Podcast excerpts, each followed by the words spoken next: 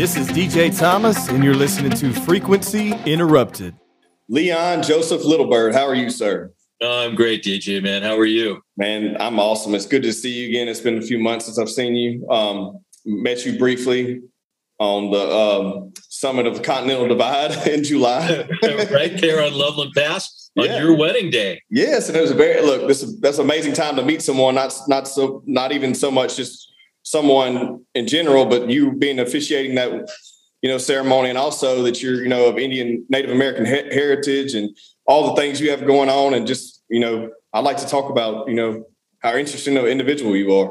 Well, thank you. Um, it, it, it's true. I, I, mean, I just celebrated my 71st birthday, so I've had a while to experience the world, yeah. and I've uh, been doing it full tilt my whole life. So it's pretty fun and we sure had a good day uh, up there on the Continental Divide for you and Megan. That was a yeah. spectacular ceremony. Awesome.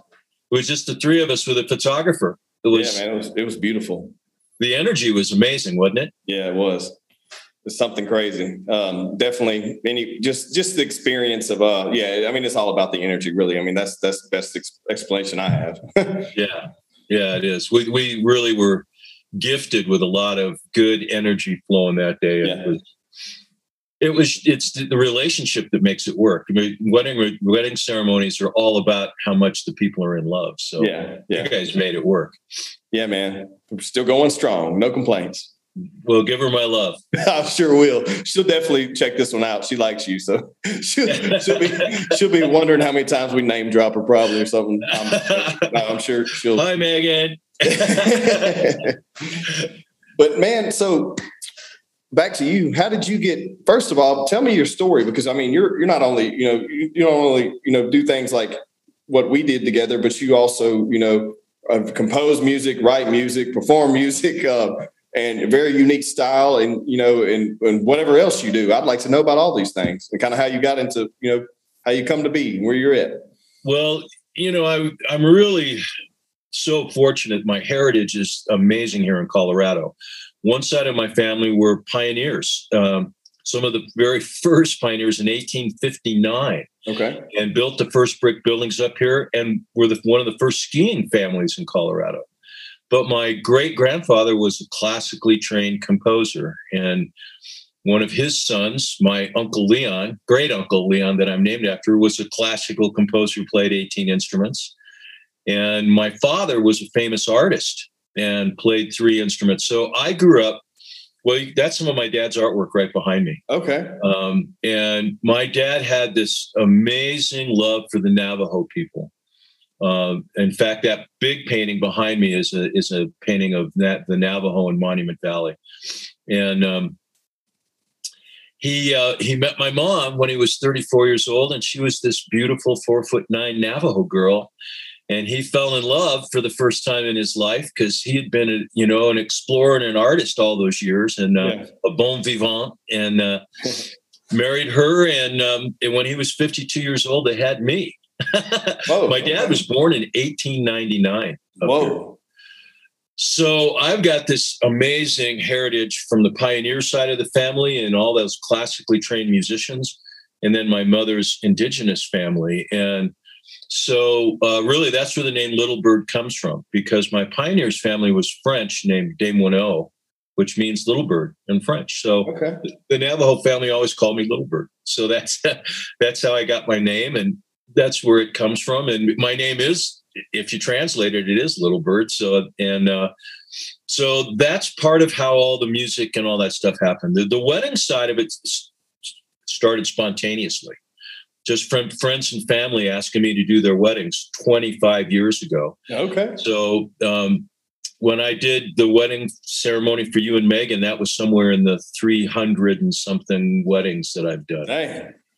And I never, I don't really advertise. People find me, and when they find me, I always figure, well, they're the right ones. So it's that that is something I do purely out of love.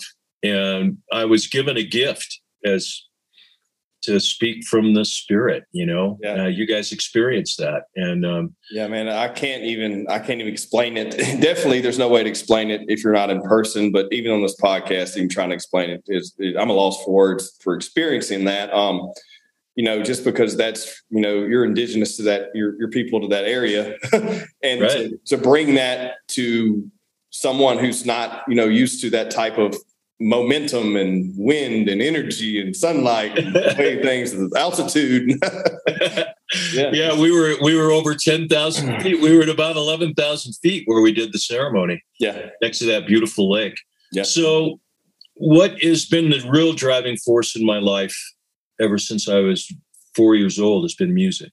Okay. And um, that's really what I spend most of the day doing every day. I mean, you can see instruments all around me here. Yeah. Um, that's uh, what it, it's really my life force. Really is based around writing and singing, composing. Uh, I'm in the middle of working on four new songs right now. it's crazy to, as a singer songwriter, to be writing three new songs simultaneously because you get the words all screwed up. You're, you're trying to memorize them so you can perform them, and it's like, wait, what? You know, and it's so. But that's me. That's my life, and um, I'm also composing uh, on commission from the La Jolla Symphony a piece for Native American flute and symphony orchestra. So, and it's not my first foray into the classical music scene with ancient instruments. And we had we played the flute at your uh, at your wedding ceremony. Yeah. You know, it's it's a it's such a grounding and incredibly cool. You know, two of my albums are strictly just instrumental flute music, and people use them for meditation and yoga and all kinds of cool stuff because it really chills you right out, man. It just like puts you in the moment. And um, but this will be a, a 12 minute piece with uh, two little sections of narrative storytelling um, in, in, it, um, but it's all native flute and symphony orchestra. And so that's um, that's really the very first instrument I ever picked up as a kid was the native flute. And okay. my dad took me to Taos to one of the family celebrations at the Pueblo, and um, there was this beautiful old grandfather playing the flute. I was four, and um, I just took to the guy, man. I, I, was lighting his cigarettes and bringing him coffee, and I, I wanted I wanted to play that instrument, man. So my dad, being an artist and a craftsman, and made me my first flute.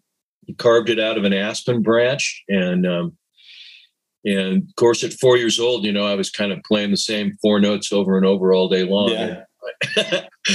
uh, but it that started it off for me, and then then of course, a couple years later, or maybe a year later, when I was five, I saw Elvis Presley on TV, and oh. I saw how it affected my older sister.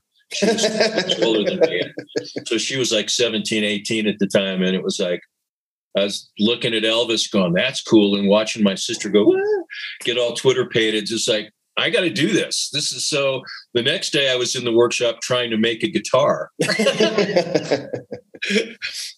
so that that started a, you know, music. Really, I I do a lot of storytelling gigs too, and I do this thing about the indigenous history of music. And one of the things I try and emphasize is one of the reasons the primitive people started inventing instruments is because chicks dig it.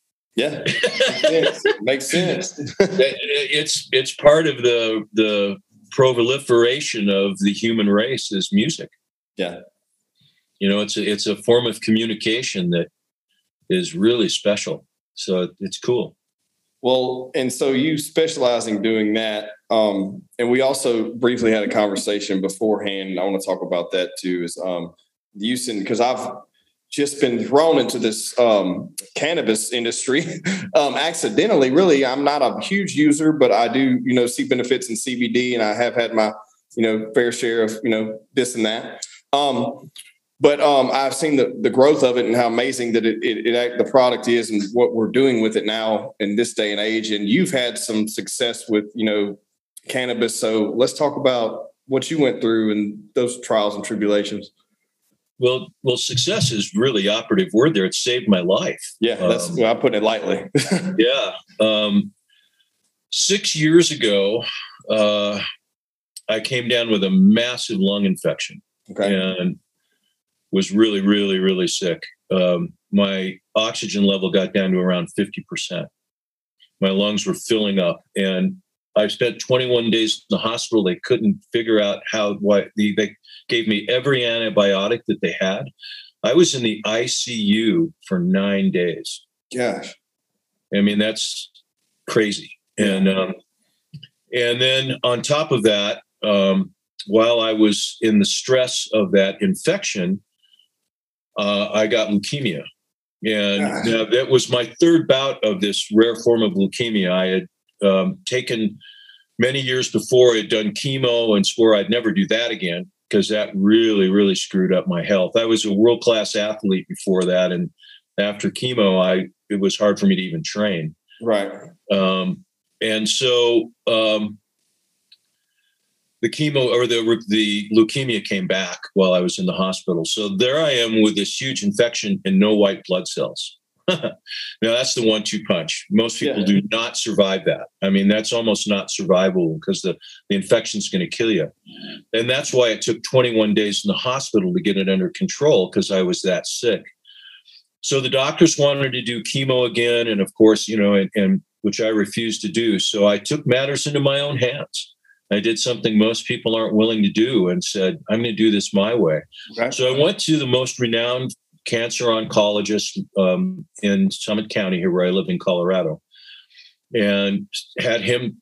He had all my records and did all the tests. And I said, okay, here's what I'm going to do I'm, I'm going to go on a raw food diet and I'm going to take cannabis oil. And if it doesn't work, then I'll come back to you and we'll talk to what you want to do but I just want you to know what I'm going to do. And I'm going to have you monitor my progress. So I'm going to have you doing my blood work and, you know, I'll come in, you know, yeah. once a month and we'll see how it goes. So he was like, great. I've never met anyone that wanted to do that. So this will be cool. So that's what I did. I went on a, a natural food diet, which was, you know, that's no meat, no wheat, no dairy, no sugar, no alcohol, you know, um, I mean, it's like what's left? well, you're, you're, eating you're eating vegetables. You're not eating anything yeah. out of a box. Um, nothing processed. Uh, everything's you know. So I was doing a lot of juicing, you know, and just really, really had to learn a lot. It was a great learning experience for me, and um, and on top of that, I did what's called Rick Simpson oil. Now I had done a lot of research about this because I had had leukemia before and I knew that leukemia was uh, leukemia is really cancer of the blood. Yeah. It's irregular blood cells crowding out the healthy blood cells. So it's that's what there's 42 different types of leukemia. I didn't know that. Yeah, it's crazy. And and the type I had was very rare. And actually, what's even weirder is a very good musician friend of mine up here in Summit County, Arnie J. Green, had almost exactly the same leukemia and didn't survive. Man. And um, so I was, I had done a lot of research about, well, if I get it again, what am I going to do? Right. Because I knew I wouldn't do chemo. So I was like, all right. So uh, Rick Simpson oil, or also called Phoenix Tears, has got a huge success and track record for curing cancer and reducing tumor size. But I knew from the research that leukemia is especially responsive to THC. Yeah. So in the research, one of the things I learned was, you know, CBD we all know is curative, right? I yeah. take CBD oil every day. Mm-hmm. Um, after being a professional skier for many years, my body, I've got metal parts holding me. Oh, I can only imagine. that was going to be about, we got to talk about that too after we get done this, because that's interesting. I didn't know that either. well, 35 years of being a professional Man. skier, and I've skied all my life. This will be my 68th season on the hill this year. Man. And, um, but so I have I wake up going, uh, uh, I'm like a rodeo guy, you know. It's like yeah. parts of me wake up an hour after I'm already had my coffee, you know. So, um, and CBD really works. That really relieves the the the the stress and the pain from all those things. But t- when THC and CBD are separated, they become less effective. So CBD, when THC is present, is four times more effective. Yeah. And but it was actually THC that was more curative for leukemia than CBD. Okay. So that's something really interesting for the listeners to understand is that um, THC is also the the the recent THC doesn't have the um, popularity of CBD is because it's psychoactive. Yeah. so um, I spent 75 days. Well, you have to work your way up. Uh, I did a gram a day Okay. for 45 days. Now, let me let me put that in layman's terms. If you do a little gummy, an edible with that's 10, 10 milligrams, you get high. Oh hell yeah, you get high. I was doing 1200 milligrams. That's insane. It is insane.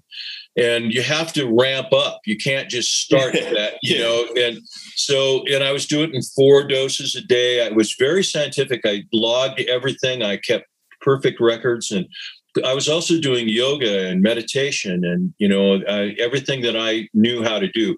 For for those 75 days it was 24 7 was about healing everything i did uh, you know my life obviously i couldn't work so i couldn't perform Yeah. and um, everything halted. And so, really, DJ, it was more like a shamanic experience because I was really high. And I had friends that would come to visit just because I would explain, I could tell them the mysteries of the, of the world. You know, I, uh, you know, it was, it, and they were recording stuff that I was telling them because it was just like profound yeah. and um, and uh, it was actually a pretty wonderful experience. I look back on it now, all these six years later, and I remember waking up going, "I feel great," and I hadn't even done the first dose of the day. And you're taking no. you're taking this oil um uh sublingual sublingual based like droppers, right? Right. What Yeah. what I would do is I would weigh out the gram of the oil Mhm. uh, on a little digital scale, which is only the size of a big chunk of rice. You know, a gram of Wick Simpson oil is very, very small, and um, and then I would mix it with coconut oil, Okay. and and then I would take a syringe and put put all of that coconut oil and and cannabis oil into a syringe that I could measure out four equal doses during the day Okay, gotcha. Gotcha. one day when I was about three weeks into full strength dose, I was taking the third dose of the day, and it was the syringe was kind of oily from the coconut oil, and I slipped and took two doses at once. and um, I, this is kind of a funny story because I had it in my mouth, and it was like, "Do I swallow it?" And it was like. I did so much acid in the '60s. This is you know, so. Uh, I swallowed it, and uh, and I did. And a buddy of mine came over to play music that day, and we were playing, and all of a sudden I was hearing other instruments, and then I looked up, and these paintings behind me, I was looking at right at them. They were floating on smoke. They weren't even on the wall, and there were little bunnies crawling around in the carpet, and it was like, wow, I have a whole new respect for cannabis. You know, Yeah. you can hallucinate on cannabis. Well, that's why I, that's why I asked that question. If you took it, you know, via dropper like sublingual, because the THC, you know, it hits you different taking it, ingesting it versus smoking. You know, when you're smoking the highs, you know, immediate and doesn't linger, but taking it, ingesting it, you know, it. I mean, it. It's time release and it's very strong. Well, and you know that's where you know here in Colorado with the it being legal, that was where we ran into a lot of problems with tourists coming up because they would, you know, get a candy bar, oh yeah, uh, and each little piece of the candy bar is ten milligrams, yeah, and they'd eat two or three of those, yeah. and then an hour later they haven't felt anything, so they'd eat two or three. Yeah, that's the problem. That is the problem. I tell And everyone. then, uh, and then all of a sudden they are so loaded yeah, that they can't function. You know, and they end up in the hospital because they're freaking out because Yeah. they're so loaded. But it's I've like, been, I've been just- there. I've been there. I've been that person before. It's just, been- just, it's been a couple years. Too much, you know. Yeah, is it, well, I mean, you, you, you, you're if you're used to taking it in, you know, via smoke, and you, it's not working by that point. You're like, what's wrong? Maybe I need more, and then, nope. Yeah, you just got to wait. You got to be patient. So, so that's that's my story. But here's the best part of the story. Um, so after 90 days, at 90 days after I got out of the hospital and started this, with the 75 days of being at full strength, my blood count came to normal. That's crazy. Now, chemo would have taken my blood count to zero, you know, and actually, DJ, I'm pretty sure that I, it would have killed me because I was so weak from that infection and being in the hospital. I had lost like 30 pounds. I, I weighed what I weighed in high school.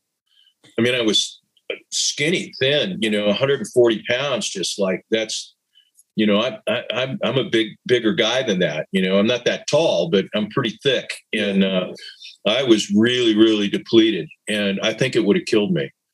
And instead, in 90 days, my blood count was normal. And the oncologist, these are his exact words: "You've done what we can't do." Yeah. I mean, the, the, the that's an amazing story, and it's insane too because there's been so much. I've been with, with working in this industry in the past few months now. I've, I've seen so many different things and heard stories similar to yours, and stories you know getting people off opioids by using yeah. you know cannabis and you know CBD and things like that, and, and the use of those things in um, people with have you know that have arthritis, high blood pressure, you know people who have chronic pain who are the, in, you know who are elderly and when I say elderly, I mean, you know, up in the 80s and 90s, you know, year old people that are trying this stuff out and it's actually working. But the problem is, is that it was so frowned upon 40 years ago, 50 years ago, that a lot of people are, you know, hesitant to try it out because that's just they've been that's been, you know, beat in their brain that it's something you shouldn't do, it's bad. You know what I mean? Well, that wasn't a problem for me because I, you know, I played in rock and roll bands my whole life growing yeah. up, and I first I smoked my first joint in 1964. Hell yeah! When I was 14 years old, you know, so uh, yeah. I was lifeguard at the local pool, and we had a lot of Mexican kids there, and they had pot, and uh, like, cool, let's go. You know, it was the 60s, and uh, so I've always been a, an advocate of. Um, I was actually in a funny way. I was kind of disappointed when they legalized it because I'd kind of liked being an outlaw all those years. you know, that was kind of one of my things that I, you know, and I always enjoyed, especially when I was working out a lot, when I was training and tr- every day, uh, I would smoke a joint and relax. And I didn't know anything about the medicinal. That that wasn't on anybody's radar then. Yeah, no, it, you know, it was just it was just like, and I wasn't drinking because I was competing. So just because I was training so hard and working out every day, I just wasn't, you know, I'd have a beer every now and then, but I wasn't really drinking. Yeah. And, um, and, and so I always enjoyed the benefits of, of how it would make me feel. After a really hard workout, I'd smoke a joint. I'd feel great. You know, it's like, oh, I'm not sore anymore. And, um, so when all this stuff came out, so I spent years really researching all that before I did it. And, um, but I can honestly say that cannabis saved my life, man. Yeah, that's that's that's amazing. Um, when you told me that, I was just like, oh, hold on, let's talk about this. I want to be, I want to hear this first on the podcast, not pre- privy to that. But it, no, it's uh, no, that is amazing, and it, it's all it's awesome to be hearing you know stories like yours and others who've just, you know, we're on the forefront of something that was, um, just man, it was just demonized for so long. And come to find out it was because of politics. That's yeah. all it boils down to, you know. And um, look at the hemp industry. You know, exactly. hemp was it was cut know, off, and it was it was all because of a rich guy that owned uh, paper companies. Yeah. Didn't want, you know, and he, you know, well, we know that the rich own the politicians. I mean, that's we all know that. I yeah. mean, that's just that's not a disputable point. It doesn't matter if you're red or blue, right? It, it's no. like the rich own the politicians, and um, the only socialism that exists in America is for the rich. Yeah, exactly. They're taxing us and not them. Yeah.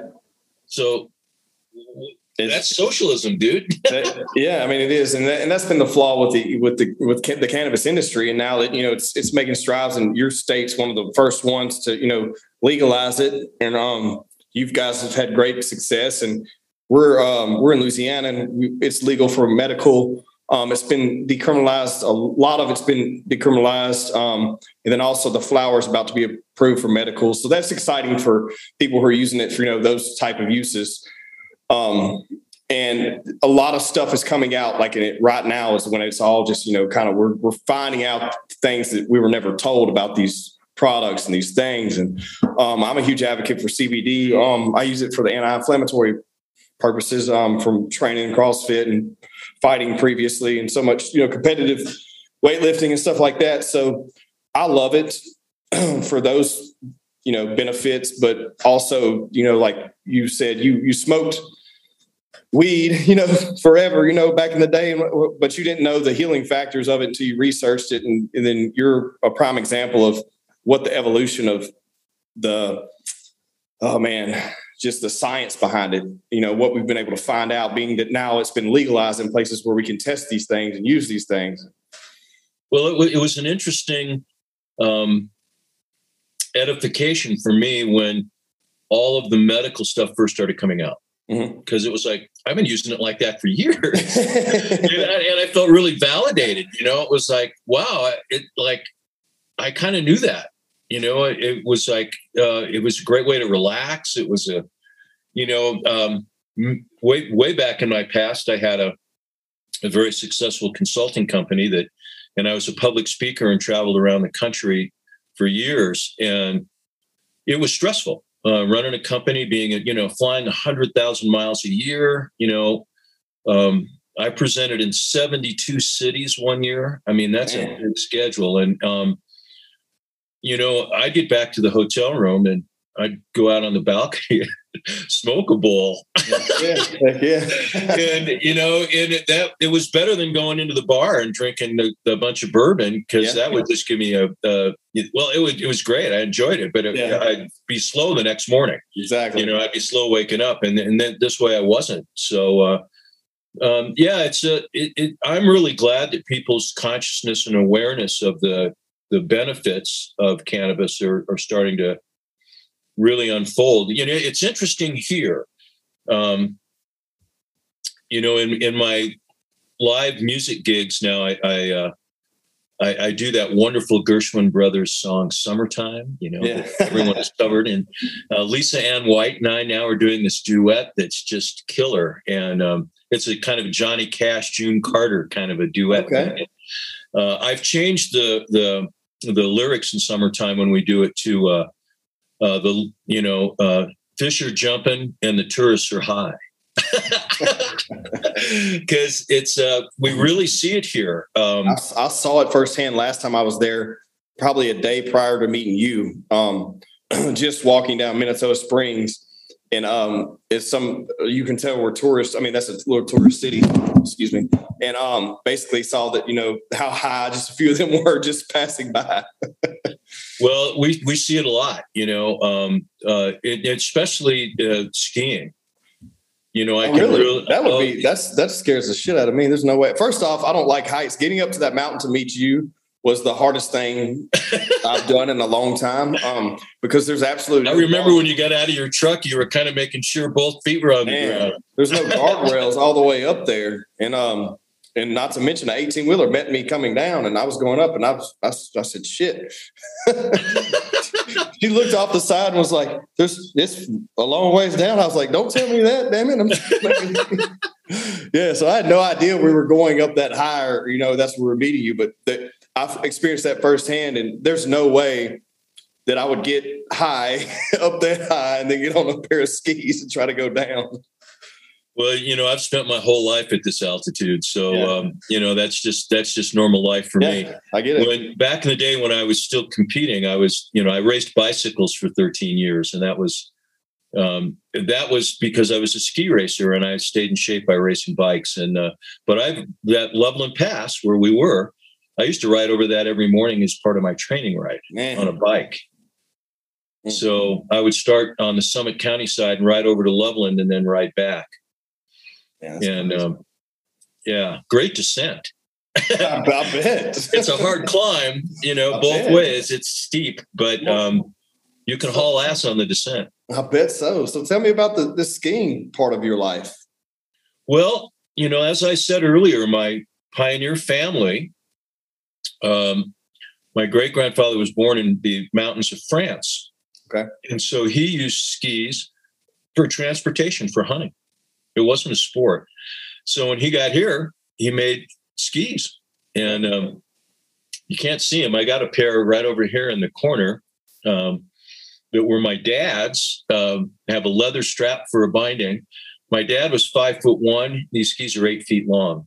And so I'm once again, I was very fortunate to be born into this family. Um, my brother and sister are much older than I am, so they were pretty much teenagers by the time I came around, and they couldn't wait to take me skiing. so I don't have a single memory of a winter when I wasn't on skis. Um, it was like I was born on them. uh, as soon as I could walk, they were pulling me around the yard, you know, with skis on. And uh, all I wanted to do was ski as a yeah. kid. That was all I wanted to do. And so by the time I was 11, 12 years old, I could keep up with my brother and his friends who were in their 20s, and they were ski racers and, and ski instructors. And uh, so, uh, and then at one point in my life, I had eight ski shops. Whoa, okay. And so I, it was a, became a business as well as a passion. And um, so I started training ski instructors at Crested Butte. Oh God, 35 years ago uh, as a request from the director of skiing there knew me and he asked me to because my my ski shops were really cool. This is in the early 80s and uh, mid early to mid 80s and i had ski movies playing um, you know and back then a vcr was like thousand bucks you know? It was like and uh, there weren't that many ski movies out. Warren Miller was about the only one. You know, there were a few, three or four Warren Miller movies, but so I had a as big at like 27 inch screen TV, which was huge back then, you know, and they were giant. Remember, TVs yeah. weren't flat screens, they were big, thick, heavy things up on a stand playing ski movies. And, um, and I had a little uh, a policy that would tune your if you bought your skis from us would tune them while you waited if you needed them tuned. But would serve you a glass of wine or a beer and the cute sales girl would talk to you about what yeah. you know and next thing you know you're buying new shit you know? So um, uh, so it was uh, a big party for a grand opening of my biggest store which was huge. It had a revolving ski deck and tennis court and uh, 26,000 square foot store. Yeah, big, really big. Um, two two levels, uh, three actually with the tennis court up on the roof. But um, we invited the, Crested Butte was one of the kind of sponsors or benefits from the grand opening or 700 people there and he came to me and he was you know from switzerland and he had this heavy accent i had no i'd skied with him for years Roel Stravhar is a great guy think you can teach my instructors to be like your staff. You know, it's like, sure. and um, I'd been skiing all my life and I knew all the instructors up there, but I had never really taught skiing. And so I gave this wonderful presentation to the entire ski school. And in the middle of the whole thing, I just stopped and went, I'm doing something I don't believe in right now. I'm talking to you guys about teaching skiing, and I've never actually taught. So tomorrow morning, give me a uniform and I'm going to go out and teach a lesson. And they all went, woo, you know. So the next morning, I I remember it very well because my uh, my cousin and best friend was the um, assistant director at the time, and so I was in uniform with him, and he was so excited I was finally going to be a ski instructor, right? And we're riding up the lift, and it's like, this is cool, a new phase in my my skiing career. I've, I've got on a uniform, man. It's kind of you know, it's kind of cool, and they gave me 26 never evers from Texas. and I was more concerned that I was going to kill them than, yeah. than, anything else, you know. And, and uh, so I learned really quick um, that you need training. And um, long story short, that became, I got certified at, at PSIA, Professional Ski Instructors of America, PSIA. Um, I got certified, uh, went full certification and then became an examiner and started leading clinics for them and and I wrote a real proprietary uh, program that was student centered. now, back in the day in the ski industry, it was about teaching you to ski. It wasn't about who are you, what do you do, what do you, you know, what other sports do you do? You know, it was about do what I tell you.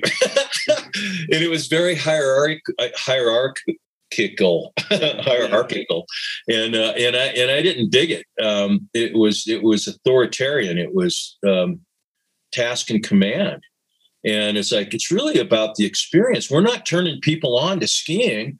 We're frustrating the crap out of them and making them not want to do it because yeah. they it's hard it's hard to learn, and so let's make learning fun. And so that turned into a whole.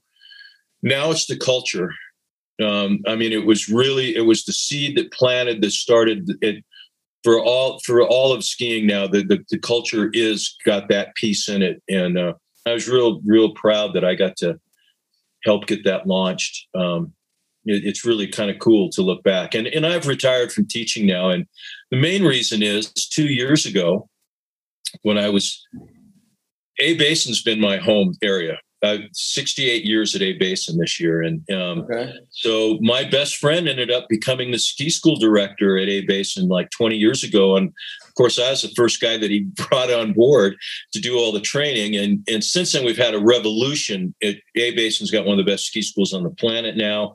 We started a whole kids program, built a two million dollar kids center. I mean, it, it's really uh, I'm so happy I can walk the A Basin. I feel proud because there's buildings that were my dream you know, that I've skied there all my life. It's my home area, but I've left an impact there that's still ongoing. So that really is good for the heart and good for yeah. the soul. And um, so I would go help out when they were busy because I really wasn't teaching all the time anymore. I was doing training and and doing clinics and and um, so they gave me a guy from China who was coughing. And six days later, the entire ski industry shut down because of COVID. Oh. And um, so I said, you know, I think that's a good sign from the energy of the universe that it's time for me to quit. Because, you know, um, you know, I mean, I wouldn't shake this guy's hand. He wanted to tip me. He handed he was handing me money, and it was like, uh, that's okay. I wouldn't even take his money.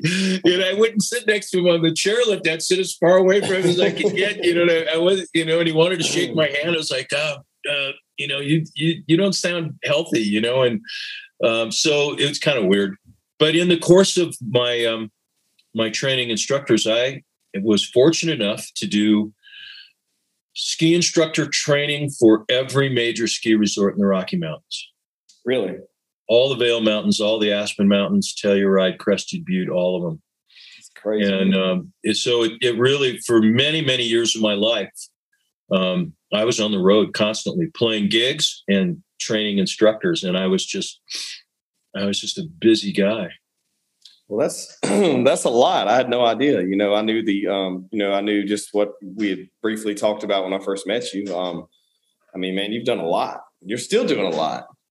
Yeah, it's still happening. It, it's yeah. uh, I'm like I mentioned earlier. I'm doing this wonderful duet now with Lisa Ann White, who's also you know the love of my life, and um, kind of a cool story. When we met, she didn't. She she had always loved music and had been music classically trained, but was afraid was afraid to do anything in public.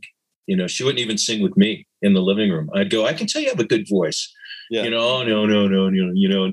So I took her um, every other year. I take twenty people down the Grand Canyon for a river trip, and we don't do it in rafts. We do it in dories, which are sixteen foot rigid rowboats. And, yeah. Um, we do it the old school way. Thank and uh, so to, in 2018, we were all ready to go, and um, we had a cancellation and it was like, Lisa, you want to go?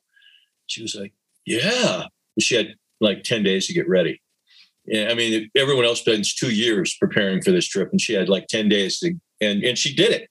And um, so we went on that trip, and she had started playing flute already. And she was classically trained playing clarinet. So the native flute came to her. She's the most naturally gifted native flute player I've ever met. And she blew my mind. She she asked me we've been together a year. She said, "Can I try one of your flutes?" Like, baby, there's seventy of them. You know, pick one up, And um, she and she instant right from the get go was like playing better than any student I'd ever had. And um, and she's just got the gift. And so she was playing flute, and that was all working out. And in the canyon, it's just amazing hearing the flute when you're floating in the canyon. You know, it's just amazing. And so Lava Falls is the biggest rapid in North America. So it is the most intense um, rapid you can you can go down. And um, that night after Lava Falls in the campsite, she started singing with me, huh. and her voice was like, "Baby, this your voice your voice is as good as your flute playing." I mean, oh my god!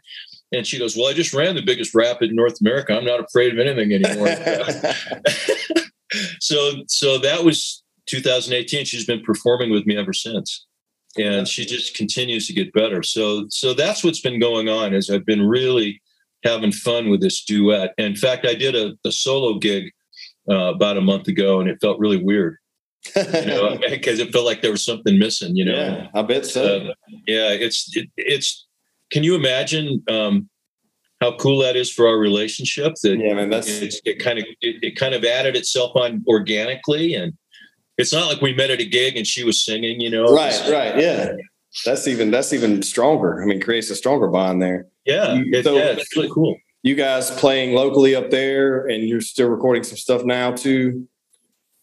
Well, you know, the recording side of my career has taken an interesting divergence. Um, you know, the CD business is over. Yeah. Nobody buys CDs anymore. Right, right. And it's too bad because I used to make a lot of money selling CDs at gigs. You know, um, I did a, I've done concerts at festivals and stuff where I was well paid to perform and made more money selling CDs than I did to perform. And walked away with three times what I thought I was going to make because yeah. the CD sales were so brisk. And that doesn't happen anymore. And uh, you know, big music industry figured out a way to cut us independent guys out, and they really they really screwed us. Um, I just got an order from my website for three CDs. It's the first order I've had in two years. and in fact, one of the CDs she wanted isn't even in print anymore. So it's like, oh my God. So the recording side has changed. And um, what really shifted was with COVID. Yeah. So, um, you know, that shut down the music industry completely. 100% of us were out of work. So, what I did, we have a, a well, when I was back to when I was really sick, and then my I've mentioned my friend Arnie Green. When when Arnie was sick, we did a lot of benefit concerts for him and, and silent auctions and fundraisers to try and help him pay his bills and keep him going. Then when same thing for me when I got sick, the, the, all the musicians up here put on benefit concerts and and then they got together at one of the concerts they did for me, the big one, and they were all there. You know, a half a, there were a dozen different players there, and they said, "Why are we waiting till someone's sick? Why don't we do something proactive?" So um, my good friend Steve Plummer st- took the bull by the horns and started what we call Summit Musicians Relief Fund, SMRF, Smurf. okay. And uh, yeah, wearing blue, and and, and so uh, uh, Smurf uh, is a is an ongoing thing now. We're in our fourth year. Uh, we've raised a lot of money. We do several big events every year, fundraisers, and um, and we get grants from local um, foundations and uh, we've been able to help numerous musicians. But when COVID hit, and I sit on the board of directors, so the, the board sat down and said, How do we help everybody? Right.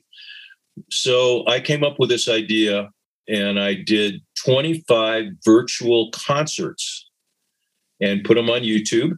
And um, it really worked. So I was able to give 44 out of work musicians really good paying gigs. Good, awesome. And so when I presented it to the board, I had done a whole spreadsheet and it's like, this is what it'll cost us, and this is how much of the fund it's going to take, and it's a big chunk of money. And the and here in Silverthorne, we have a beautiful performing arts center, the Silverthorne Performing Arts Center. And they gave me a theater to use because they were out of business too. Yeah. Right. COVID had shut them down. So with really strict COVID protocols and disinfecting everything and bring your own microphones and everybody wearing masks until it's time to perform and that whole thing.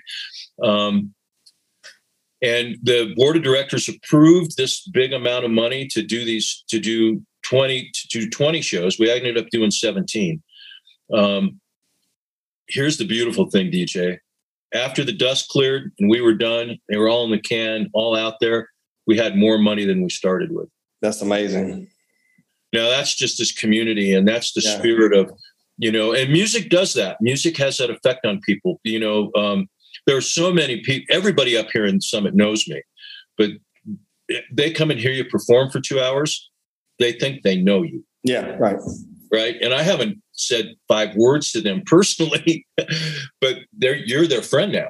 Yeah. And um, and that on a take on, on a broader scale when you have all the musicians in town, all the good local players. Um, and then all their friends came and the support was amazing. So I never set out for it to be a fundraiser. I set out to help out of work musicians. And uh, it ended up doing both. Look at that. How cool, huh? That's pretty amazing. I mean, it is. Well, before we wrap this thing up, um, is there any last plugs you may have or anything that you want to push other than what we talked about? And um, where can anyone find your music? Um, aside from you, I know you have a lot of stuff on YouTube and stuff on Facebook, but anything on, uh, are you on Spotify? Oh yeah. I'm on Spotify, all those platforms you can find. Download all those play. Okay, cool. Yep. And if you want a CD, just go to my website, Little Bird Music.